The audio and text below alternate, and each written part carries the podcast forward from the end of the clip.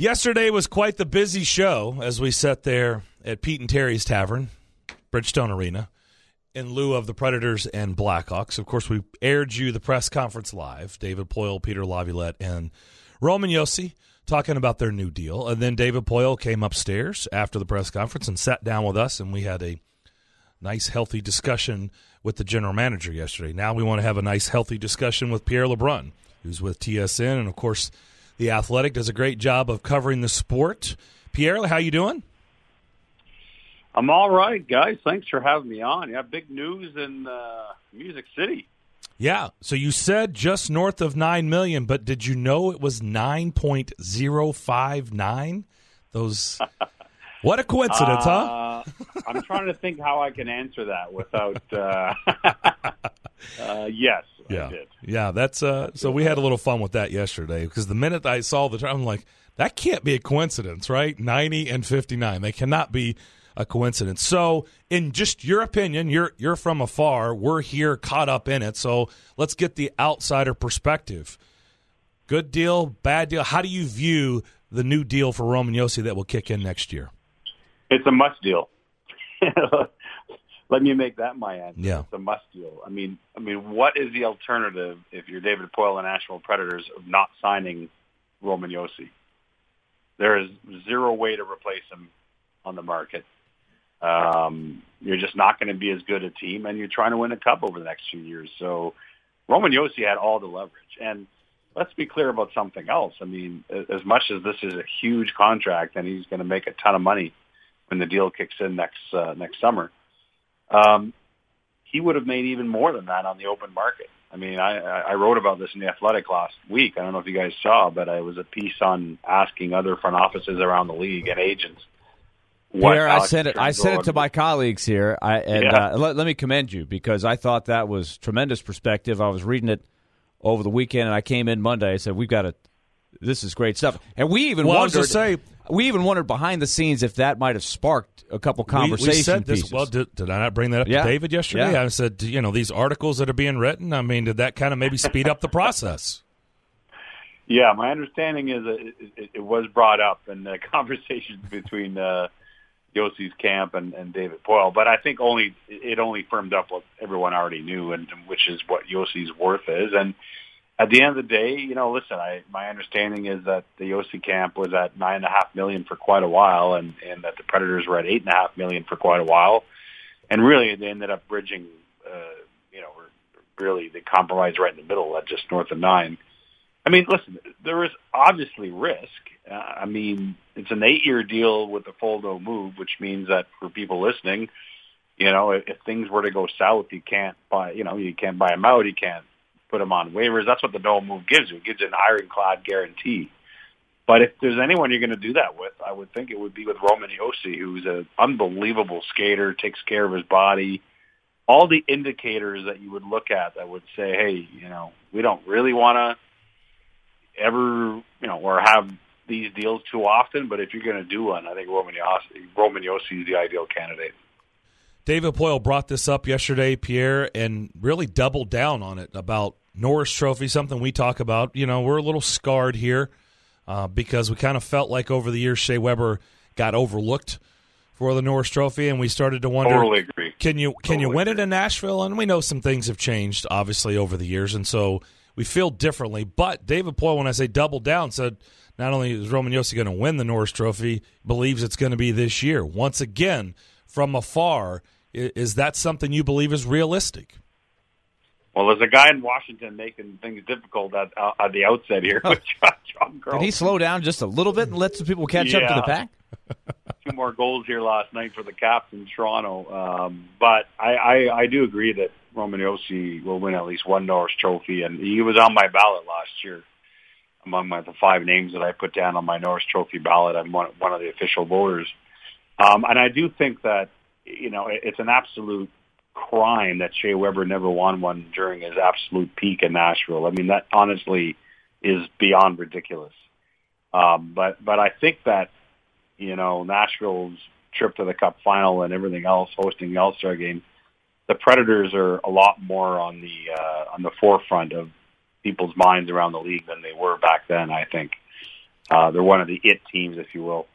And because of that, um, I do think Roman Josi probably has a better shot. It, it, it's, you know, it, it shouldn't be that way. I mean, when when the group, the, the professional uh, hockey writers association, sit down to vote, I think the vast majority of the voters are terrific and do their homework. But at the end of the day, there's no question that some of the bigger markets, their players tend to get more spotlight. And you know, over the years, you know, I, I, you know, you hate to see that.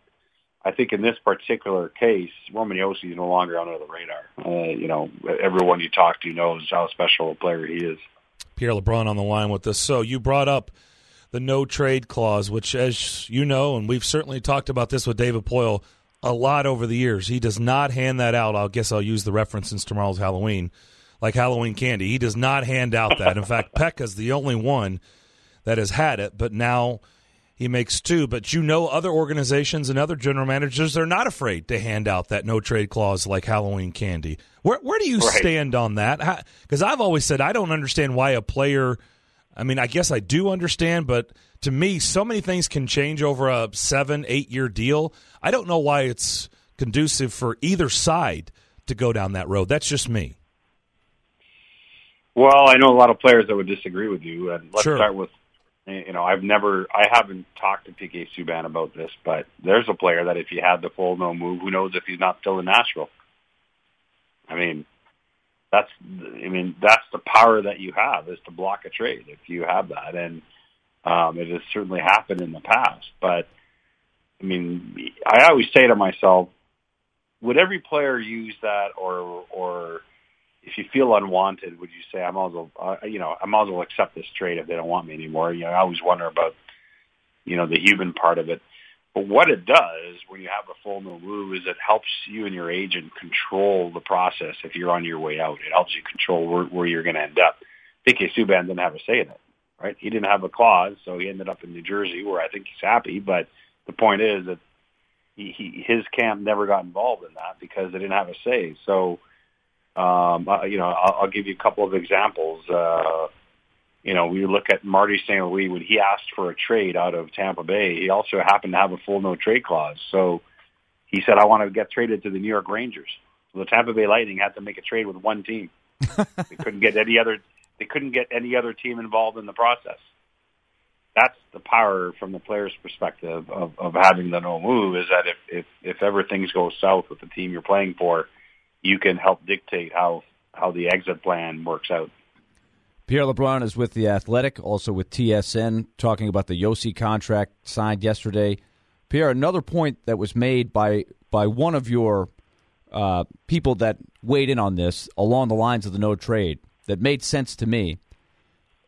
It's well known that the Predators have used to their advantage the no state income tax, the cost of living, etc. But mm-hmm. Uh, related to the no trade, somebody made the point well, if you're going to ask me to take a little less than I'll get on the market, then you got to give me the no trade so I know I'm going to be here to take advantage of that living situation. That's an excellent point. And, and, you know, this has come up in other negotiations the last few years, which is to say there are players willing to take a bit less to stay where they are, but they also want to know that that's where they're going to stay. In other words, I'm not signing this contract be, because I think it's going to be transportable. You know, so let's just use Roman Josi as an example. My my nine plus million dollar a year deal in in Nashville, where the state income tax is much more favorable than it would be for Erik Karlsson in Northern California, for example. If if I get traded to a place where suddenly my take home pay is much less, then that's not what I agreed to. I agreed to this deal in this market um, with the understanding is that that is having its maximum effect being an Nashville predator. So that, that's an excellent point, and and and it's for real. I mean, you know, Roman Josi, I, it, it, you know, I'm not an expert on income tax. Uh, between two countries and, and, and all these different states, my mind's about to explode trying to figure it out. But I was told yesterday that essentially Roman Josi's take-home pay is is pretty much the same as Erik Karlsson, who's making 11.5 million in San Jose. I mean, that, that's a lot to digest if you think about that. Yeah, no, no doubt. Another point that was made uh, in your article and also echoed by David Poile. David Poile, you probably heard the line. He got a chuckle uh, with us on the on the air and also at the press conference. He, he said to Roman Josi, you know, I hope you age like Roger Federer, your countryman, and and one one of Roman Josi's maybe his favorite athlete. You know, because the point was made in your article, Pierre, which is a good one, is you're paying him up through his mid 30s, even upper 30s, right? He's going to go through age 37 with this contract. We just watched the Blackhawks last night with Seabrook and Keith and all those great players. They're not the same as they were five or six years ago. So you're paying him going forward. You're hoping that he ages well and can still live up to the value he's going to have. Yeah, I think you're referring to Adam Vingan's article in the Athletic today that I retweeted. But yeah, that's. Uh, I mean, that's the risk. Um, and again, I think the difference there would be that even when Brent Seabrook was an unbelievable defenseman, winning cups for the Chicago Blackhawks, I, I, I think at some level you could probably predict that because he wasn't a great skater, that his deal wouldn't age as well as as one would for Roman Josi. And and and so here's a better example: Duncan Keith is still a, an effective player not winning Norris trophies in the year uh, anymore, but he's still a guy that gets around because of his skating ability. Um, and his deal, which was a really long-term deal. In fact, it was one of those long-term backdiving deals that got signed before the last CBA. It's aged all right with him. You know, he's he's he's because he can skate, and I think that's what you hang your hat on if you're Nashville with Roman Josi. That if, if anything else, when you watch him play, you know that that part of his game should age gracefully, and that's the most important important part of all, really, when you, when you look at the way the game is played today. Pierre LeBrun is with us from the Athletic and TSN here on Darren Donick and Chase, and we knew that, that the Roman Josi contract was the, at the top of the priority list for David Poile. Now that he has that, he knows what he has to work with. But when you look at the Nashville Predators overall over the next couple of years with some other contracts that'll be coming up – do you, do you feel like that they're still going to be hampered by some of these big deals that they've handed out, and most notably maybe the Kyle Turris deal, or do you think that David Poile has staggered this enough where he can make it all work? I mean, I listen. I, I, I think they've got a shot to win the cup. I, I think their payroll's in a pretty healthy situation. If you look at every team that considers themselves a cup contender, they all have about twenty five cents between the salary cap and their payroll. There's like everyone is right at the max. So Nashville's no different than anyone else. But to your point, um, there's some interesting off-season decisions coming after this year. Most notably, you know, what do you do with Mikael Granlund and Craig Smith, who are, who are both UFA? Um, you know, those are probably the two big ones. Um, you know, that Kyle Turris trade has not worked out so far for the Nashville Predators. He's not been as impactful in Nashville as he was in Ottawa. Um, you know, after this year, he's got four more years on his deal at a six million dollar cap it. His play so far has not warranted that cap it. I love the player. I mean, he's a terrific human being, and and and I've heard over the years, I know from talking to people in Ottawa, they they were huge fans of him. So you hope that it turns around um, because he, he is a guy that's been liked uh, by his teammates. But at, right now, that's the one contract that sticks out as um, troublesome, I think, for, for the Predators. And let's not hide it. I mean, I reported this as have others. They, I do believe the Predators tried to trade him this summer and couldn't find a taker. But you know, he's got seven points in 12 games to start the year. Um, he's a guy that can play center and wing, and, and who knows? Maybe this is the year that he finds his comfort zone and, and lives up to that contract. When you look at the league as a whole, you know, Josi was was one of the big contracts that had to be done. Uh, what do you think is next? Is it Pietrangelo or, or somebody else? Well, the big two on defense are Alex Pietrangelo and Torey Krug now that uh, that the big one is signed. you know, Josi was one, Pietrangelo two, Krug three. All three are really special players. Um, you know, Pietrangelo is a really interesting situation. Uh, you know, his his agents uh, who are based in Toronto, Newport Sports, they met with uh, Blues GM Doug Armstrong uh, three weeks ago when the Blues were in Toronto uh, we don't know how the meeting went, but my understanding is that there haven't been any talks since. Um, which again, lots of time between now and July 1st, and and really for the Blues, that's what you're looking at because you're you're trying to defend your Stanley Cup title. You're not going to sweat whether or not you're come to you know the trade deadline in February, whether or not your captain is signed or not. You're you're all in. So, you know, he either signs before July 1st or he walks, but I, I think it's those are the only two options we're looking at. Um, you know, I sat down with Doug Armstrong, well, that same week when they were in Toronto, and, and we did a Q and A, and I asked him about Pietrangelo's future, and he didn't want to get specifically into Pietrangelo, but what he did say, if you read between the lines of his answer to me, was that he's trying to create a culture in St. Louis that is, you know, similar to Boston, where, and I, I could argue Nashville, by the way, but similar to Boston, where, you know, everyone's taken a certain number to make it all work so they can try and win, and and so there's a pretty obvious answer, I thought, as to how it relates to the Pietrangelo negotiation, which is to say there's a certain number I think the Blues would sign him at, but not the same number that uh, would be afforded to him on the open market. Um, so what is that number?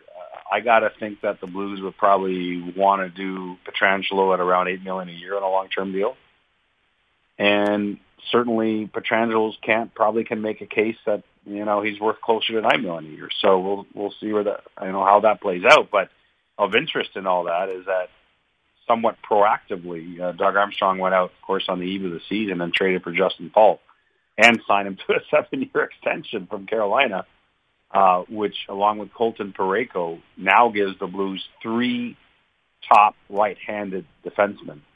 Uh, and let's be honest, even though Doug Armstrong never came out and said this, I think the rest of us could, you know, read in between the lines that is pretty good insurance in the event he can't figure out how to re-sign Pietrangelo. No doubt about it. Enjoyed the visit as always, Pierre. Thanks for doing this, and we'll talk to you down the road. All right, great to be on. See you guys. All right, that is Pierre LeBrun, TSN Hockey Insider, and of course with the Athletic. We'll come back more of Darren Donick and Chase on the other side. ESPN 102.5 The Game.